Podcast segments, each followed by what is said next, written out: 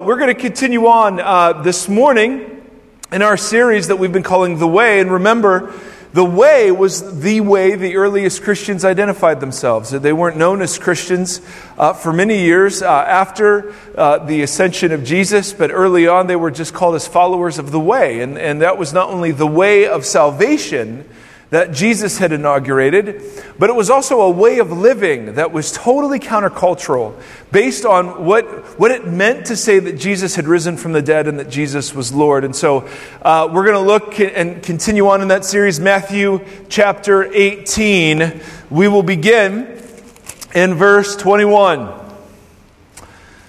Matthew 18, 21. Then Peter came to Jesus and asked him, Lord, how many times shall I forgive my brother or sister who sins against me? Up to seven? And, and you have to understand how magnanimous Peter was. I think I read into Peter sometimes a bit of a pleaser. You know, he's like, eh, because rabbinical teaching in the first century was that you would forgive somebody up to three times. So, first time you'd forgive him, second time you'd forgive him, third time you'd forgive him, fourth time, forget it. No forgiveness. And so, Peter Peter doubles it and then adds one to make the Jewish number seven, which is highly significant to the Jewish mind. It symbolizes completion. And I can just imagine, you know, as Jesus is talking about what happens when his disciples disagree with each other and how they should handle that, Peter asks the question, hey, how many times should we forgive each other? And he thinks seven is like the most radical suggestion ever. And Jesus, of course, just corrects him very gently. Jesus answered, I tell you, not seven times, but 77 times. Or some translations have it 70 times seven times. So he takes this Jewish number of completion and says, multiply it by itself. And then you begin to get an idea that there is no limit at all to the number of times you should forgive somebody. Boy, that sounds great, doesn't it? And, and, and, and not only that, but the 77 is actually a, a semi obscure reference to Genesis chapter 4, and you can look that up if you're wanting brownie points from Jesus. But in Genesis 4, there's just an interesting tie to the number 77 in terms of being forgiven or needing forgiveness. And so, what Jesus says to Peter, when Peter says, Hey, how many times should I forgive a brother or sister who sins against me? Jesus says, However many times they need it. That's what his answer is in essence. Good morning, everybody. We're in Matthew 18. Just want to we have an 11 o'clock service. We just want to invite you guys to. We're glad. no, I'm just teasing.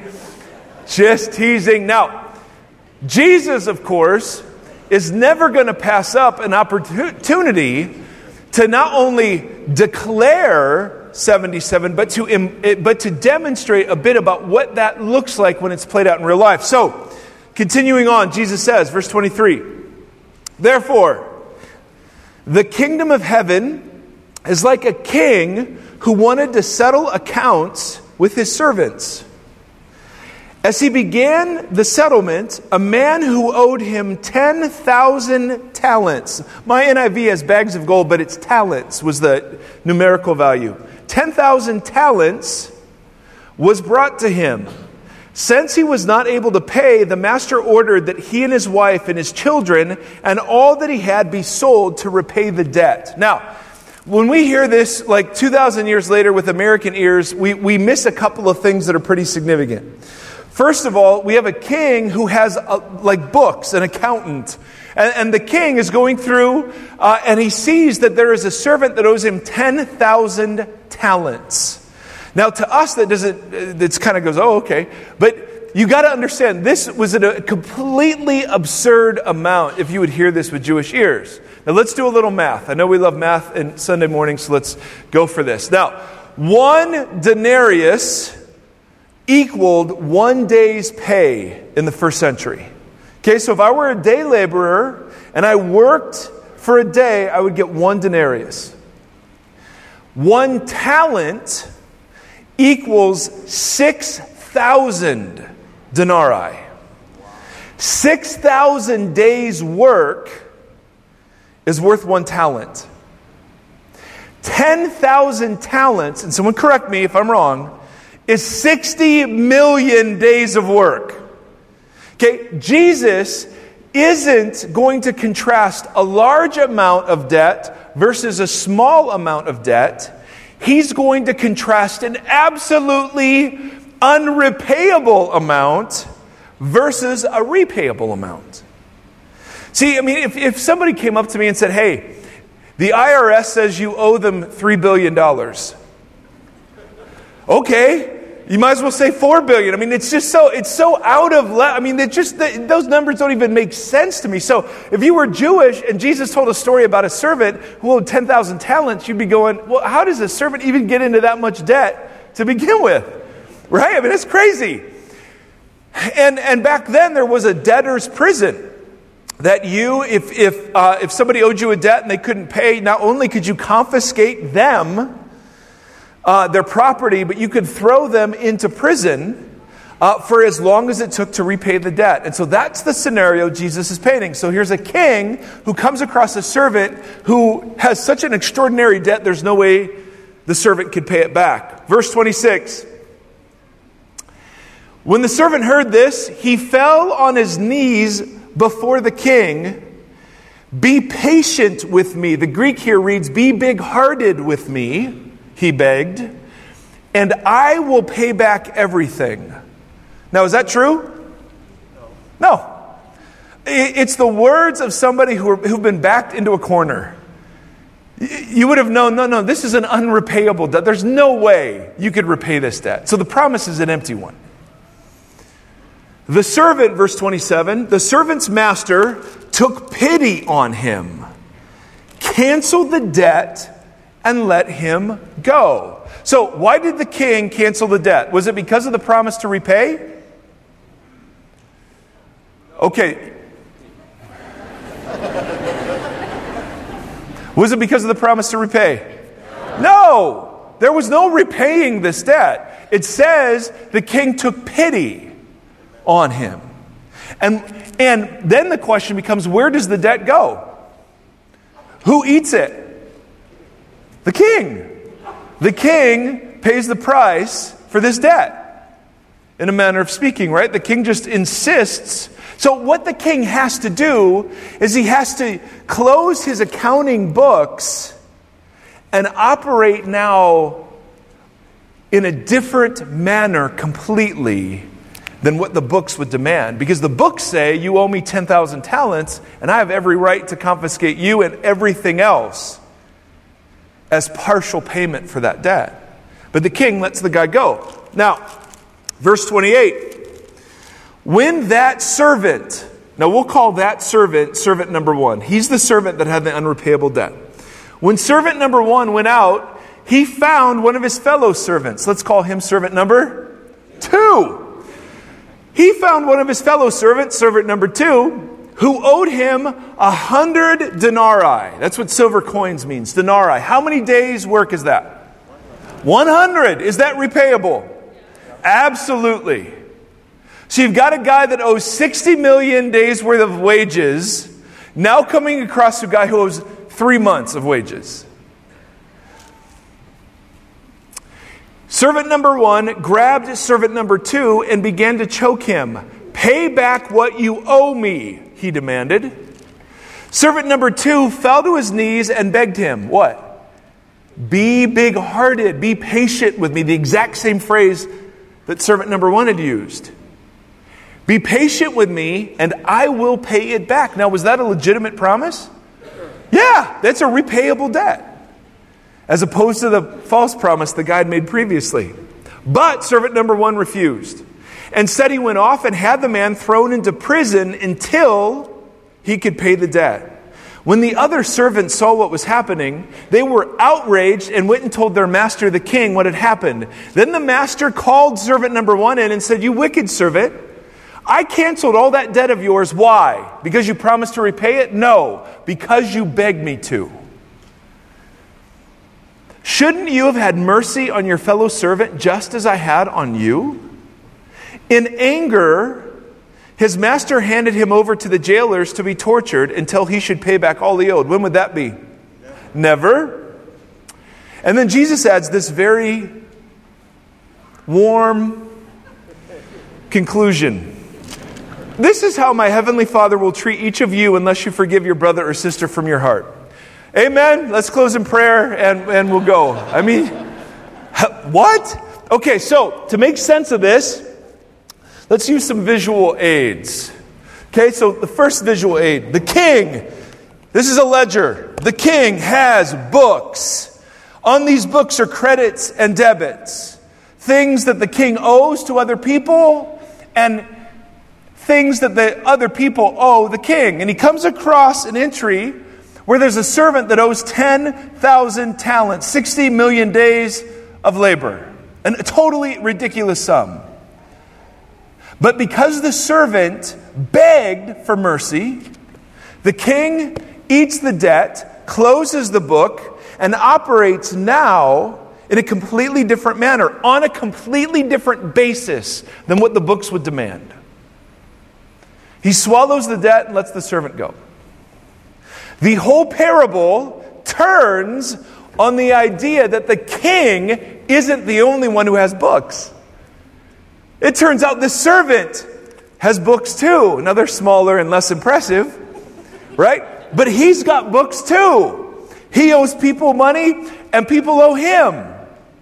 And so the servant comes across another servant that owes him 100 days of work, the wages of 100 days of work, a totally repayable sum.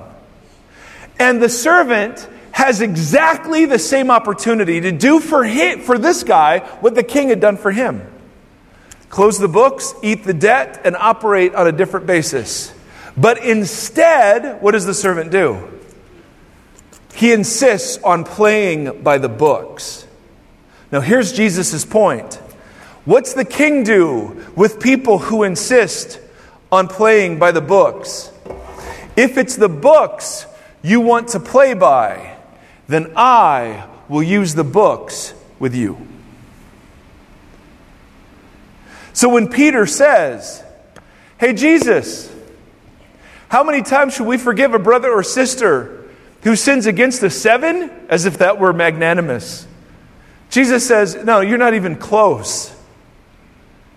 However many times they need forgiven is, is however many times you forgive them. That many times.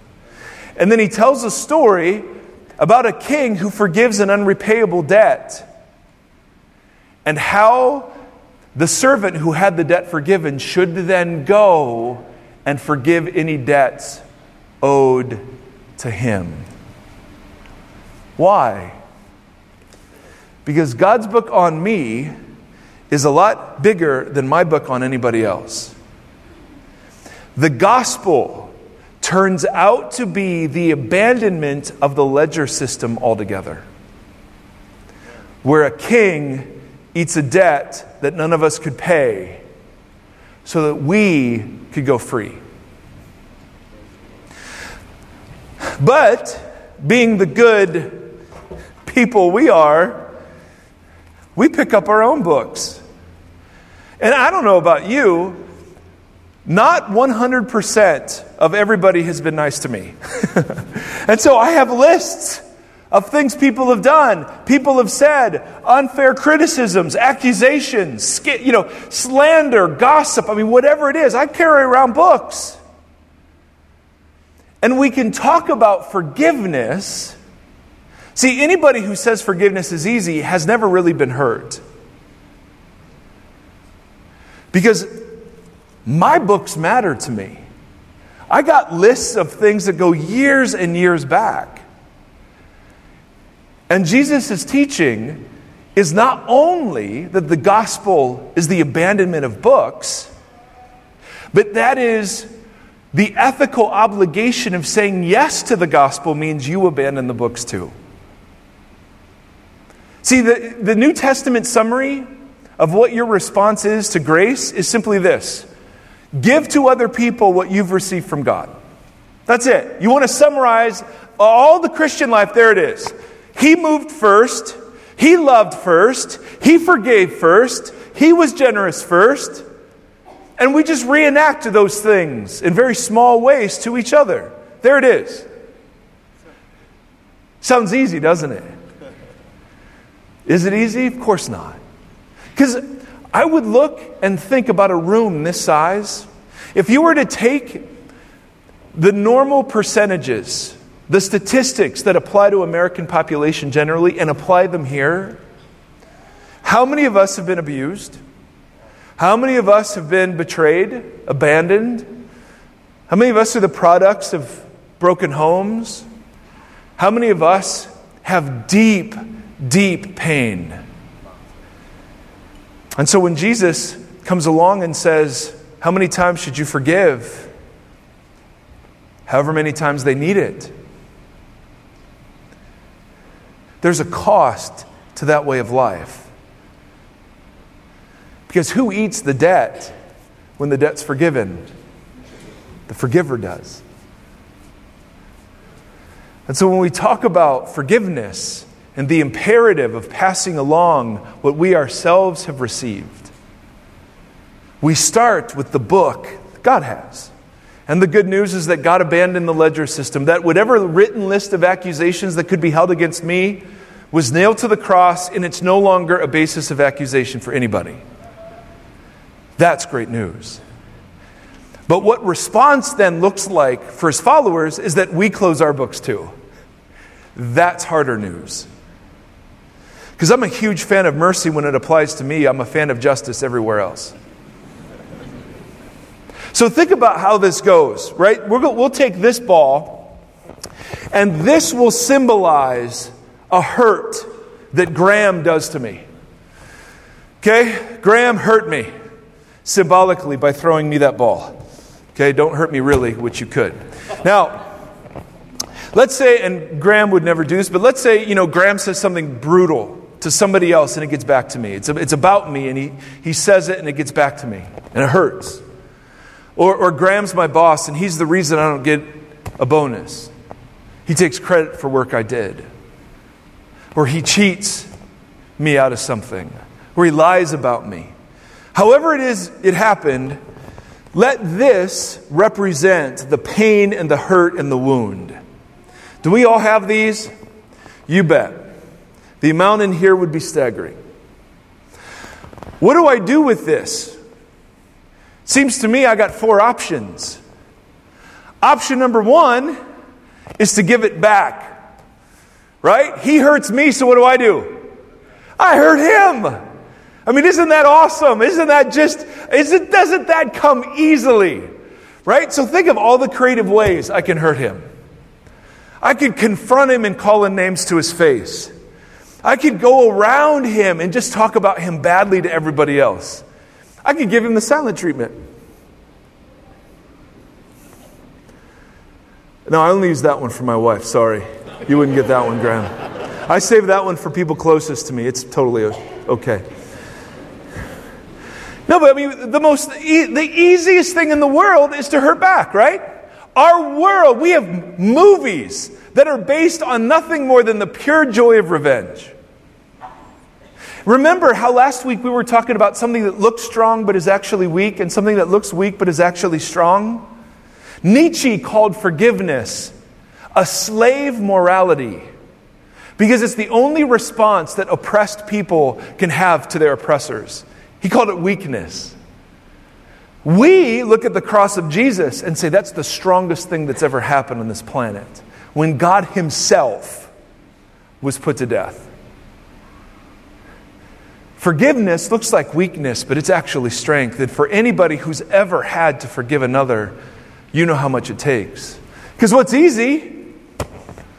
Giving it back to Graham. Now, one of my other favorite maneuvers Graham hurts me. But I don't give it back to Graham, I give it to Bambi. Have you ever had an argument at home after a really bad day at work or at school? Have you ever found yourself, get it up here, Bambi, I'm not diving. There we go. Have you ever found yourself totally and unra- I mean, just irrationally upset at something over here? And then after you've gone nuts, you realize, oh, I was actually mad about this over here. So, one option when you're hurt is to give it back to the person. The other option is to hurt somebody else. Third option I get it and I hold on to it. I internalize it. I believe the lie that I deserve it. it. I form an identity around it. I have a gaping hole that I'm always acting out of. And I don't know why all of these other things in my life are going crazy. But I sit here with this and I don't deal with it. I become, in the worst sense of the word, a victim. So you can give it back, you can spread it around, you can hold on to it. The word forgive means to send it away, it means to dismiss, it means to yield our right for justice. And forgiveness, someone once said it this way forgiveness is setting somebody free and finding out it was you. Because the person who benefits most from forgiveness is the forgiver. Because you may have to forgive somebody who's dead. You may have to forgive somebody who has no interest in being forgiven or who won't even admit they did anything wrong. You may be asked by Jesus to forgive somebody, and there is no possibility of reconciliation between you. What do you do then? Hurt back? Hurt another? Internalize it? Or drop it? See, if we believe that it is for freedom that Christ has set us free, one of the things we labor under for far too long is bitterness and resentment that comes from being so hurt by other people and consumed then with bitterness and resentment. That the evil is done to us twice. Once when it occurred, and secondly, as it now bends us around itself. And so, one of the hardest things followers of Jesus are asked to do is not to return evil for evil, but to return evil with good. And that starts most fundamentally with our willingness to let it go. Now, if you're like me, it's at this point that I start asking, well, what about? And you don't understand. Because, I mean, 80% of my ledger is forgivable. Right? I mean, it's kind of, some of these things are dumb and petty, and I, yeah, yeah, I need to forgive those people. But there are a couple of here that I'm really not interested in forgiving. I mean, I might say I am, but deep down, I'd really like to see bad things happen to them. and don't look at me like I'm the only one, all right? Put your books away, people. A man named R.T. Kendall wrote a book called Total Forgiveness. And it was really helpful for me to understand a bit about what biblical forgiveness is and is not. Let's start with it is not. Forgiveness does not mean that you approve of what they did. No, it is precisely because it was bad that it needs forgiven. It doesn't mean that you excuse it or you justify it or you refuse to take the wrong seriously. It doesn't mean that you pretend. See, I always thought forgiveness meant I just have to end up saying, oh, it wasn't that bad. No, it is that bad. God Almighty doesn't look at our sin and say, ah, it's not a big deal. No, it cost him his son. So, the biggest thing you need to know is we don't pretend in this place. Evil is real. And much we do to ourselves, much we do to others, but there is much that have been done, has been done to us. And any conversation that begins about forgiveness has to begin by saying it was wrong, it was evil. So we're not pretending when we have conversations like this. Moreover, forgiveness doesn't mean we pardon them or remove the consequences. As all good parents know, consequences are very helpful teachers. And so there are legal consequences. Forgiveness doesn't automatically mean that you have to yield legal rights. It may mean that, but not automatically. It doesn't mean that you're automatically going to reconcile with them. Forgiveness takes one person, you. Reconciliation takes two. There are people in your life who have no interest in being reconciled, or they don't even see the need. It doesn't mean that your relationship with the person goes back to the way it was. If someone has abused your children, forgiveness does not mean that you let them around your kids again. Forgiveness is yielding your right to real, retaliation and trusting God's justice.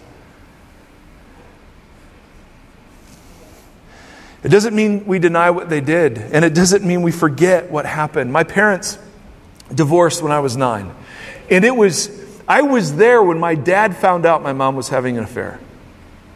It was awesome. And then, because I was the oldest over the next several years, each parent kept telling me why the other one was wrong and bad. So I got to learn all of these really horrid things about my parents. And if you would have met me in my teens or 20s, like a couple of weeks ago, you would have heard me say, you would have heard me say, this wasn't a big deal. This just wasn't a big deal. Of course I forgive him. It just wasn't a big deal. It wasn't until I got married and all of this junk, and all of this pain, and all this anger, I began to wake up to how defining that event was and is to me. And people have suffered worse in here. It's just mine. It's not bigger or anything else. It's just, I'd thought I'd forgiven them. But I realized I hadn't because I hadn't ever fully felt the weight of pain and grief. See, forgiveness starts when we acknowledge how big, how hard, and how hurtful it was. We don't pretend or sweep it under the rug. And it doesn't mean we forget. Amnesia is not God's response to evil. It should not be ours either. He does dismiss our sins as far as the east is from the west and remembers them no more, but that means that He does not hold them against us. It's not like God's up there pretending that I'm perfect right now. No, He sees me exactly as I am, but in Christ, He declares me to be what I will be in the future, now pressed forward. And so, brothers and sisters, what does forgiveness mean then? Well, it's based entirely on how God's treated us. Is this something that's easy? No. Nope. Do we want to do it? I'm glad two of us are having a conversation up here. It's fantastic. Forgiveness is based entirely on what God's done. Number two, it's based, it's being aware of what someone has done and still forgiving them. Number three, it's refusing to punish them even though that's the easiest thing in the world. This is the hardest one for me. It's yielding my right to get even. Primarily, it's an inner condition, meaning it's about you forgiving them, not them receiving or even acknowledging forgiveness. It's the absence of bitterness. And I know this sounds weird, but sometimes it means forgiving God or us. And I know that sounds all odd, but the idea for some of us, you've been through something so traumatic that you look at God and go, Well, God, why didn't you stop this? Why didn't you stop this? Why didn't you stop this? And we don't want to lean away from that question. He could have, he didn't. Why? And for some of us, somebody even today just came up and said, I, I don't have any problem forgiving other people, I just can't forgive myself. The point, though, is that forgiveness is not an emotion. if we waited till it felt right, we wouldn't do it. It's an act of the will in cooperation with the grace of God and His Holy Spirit to do to others what God has done to us. Literally, to forgive means I look at what they owe, I look at how much it cost and how much it hurt, and I close the books and abandon the ledger keeping system altogether. And the only way I can do that with other people is to what?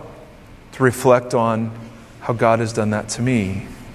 And I know that sounds easy or it sounds trite, but it isn't meant to be. And so Jesus says to Peter, How often should you forgive a brother or sister? As many times as they need it. But to people who carry our own books around, that sounds too big, too crazy. Jesus says, Well, if you insist on playing by the books, God has books too. And so the gospel is the abandoning of the book system altogether, not just how God looks at us, but then how we treat each other. Now, I would imagine there are a few of us here who have books enough to be able to think of specific people that have hurt us. When people say, you know, the church hurt me, churches don't hurt people. They're, people hurt people. so the church, if the church has hurt you, it was somebody in it that hurt you. Maybe the person that you need to forgive is sitting right next to you. Because isn't it true that the longer you're married, the more opportunity you have just to build resentment and disappointment and walls? And you come to an uneasy truce where you just kind of dance around each other's hurt. Maybe the person that needs forgiving is across the pew. I know this will shock some of you, but church people aren't perfect, and they hurt each other even in church. So we thought this morning before we took the Lord's Supper, it would be most fitting if we did some bookkeeping ourselves. Because Jesus was really clear about this, wasn't he? He said, if you're at the altar and are bringing a gift and remember that someone has something against you, just leave your gift there. Go be reconciled. Now, that doesn't mean you, the possibility exists for reconciliation in all cases, but it does mean that loving God without loving others turns out to be two sides of the same coin. So, what we did is we left the back of our weekly blank on purpose. So I invite you to take that out and fold it in half. This is group participation time.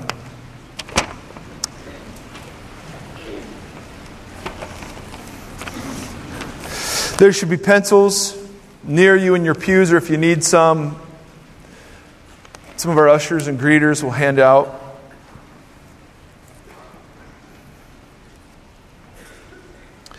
Now, what I need you to do is I need you, to look at me, I need you to repeat after me. Repeat this I will not look at my neighbor's paper. Okay? That's the solemn oath we are now promising each other. All right? So, what we want to do is we want to practice. Now, some of you aren't going to do this and you're just going to look at me this whole time. And I want you to know that's fine. Jesus died for you, He loves you. I don't. And, and uh, in my mind, I'm, I want to write denial on your sheet. Now, one side, I'm just teasing, one, one side of this is going to be the people that, that are in our lives that God would ask us to forgive. But I want to start with the other side, which is just a blank sheet of paper, but I want to consider for just a moment if God were to still have books on us what those books would include. What, what have we been forgiven for exactly? And so, I don't know, you could just put down pride. This is just, this is Dan Crane's list. This isn't mine. If you don't know who that is, he's one of the nicest people you would ever meet in the history of the planet. You could just put down what, what has God forgiven us for? What has He forgiven you for? So you could list pride, you could list selfish ambition, the desire to have a great name myself. You could list only being interested in people insofar as they're useful to you. You could list racism and prejudice. You could list judgmentalism or self righteousness. You could list cheating or stealing, cheating on your income taxes, lying about your accomplishments. You could write down envy and jealousy, comparison, being ungrateful. You could write down sexual sin in thought, in word, in deed. You could write down hypocrisy, idolatry, giving worship that belongs to God to other things that are much lesser. I mean, the room gets a little quiet. The only way I know to begin to actually forgive another person is to be reminded of the books that the king has on me.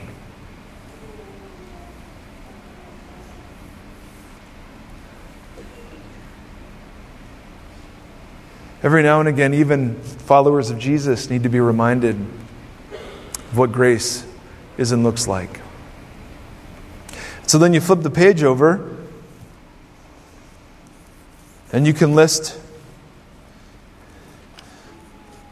who are the people that need your forgiveness. They might not even be alive, or they may not know they need it. But it, you can abbreviate. You don't have to do this, of course. But the idea is this that you would walk out of here lighter and freer than when you walked in. Far too many of us labor under the crushing burden of resentment and bitterness because we refuse to extend to another what we ourselves have received. How do you do that? At some point, you look at this list and you say to God Almighty, God, I forgive them. I name them before you. I pray your blessing over them. I pray the, for courage and grace to yield my right to justice. So, what we wanted to do this morning is just make time for this. Whether you're still writing, not writing, never gonna write. I would imagine all of us could spend a bit of time in reflection and praying. So, we're going to take about five minutes. We're just going to be quiet, listen to a piece of music, but all of that is designed to create an environment where we would pray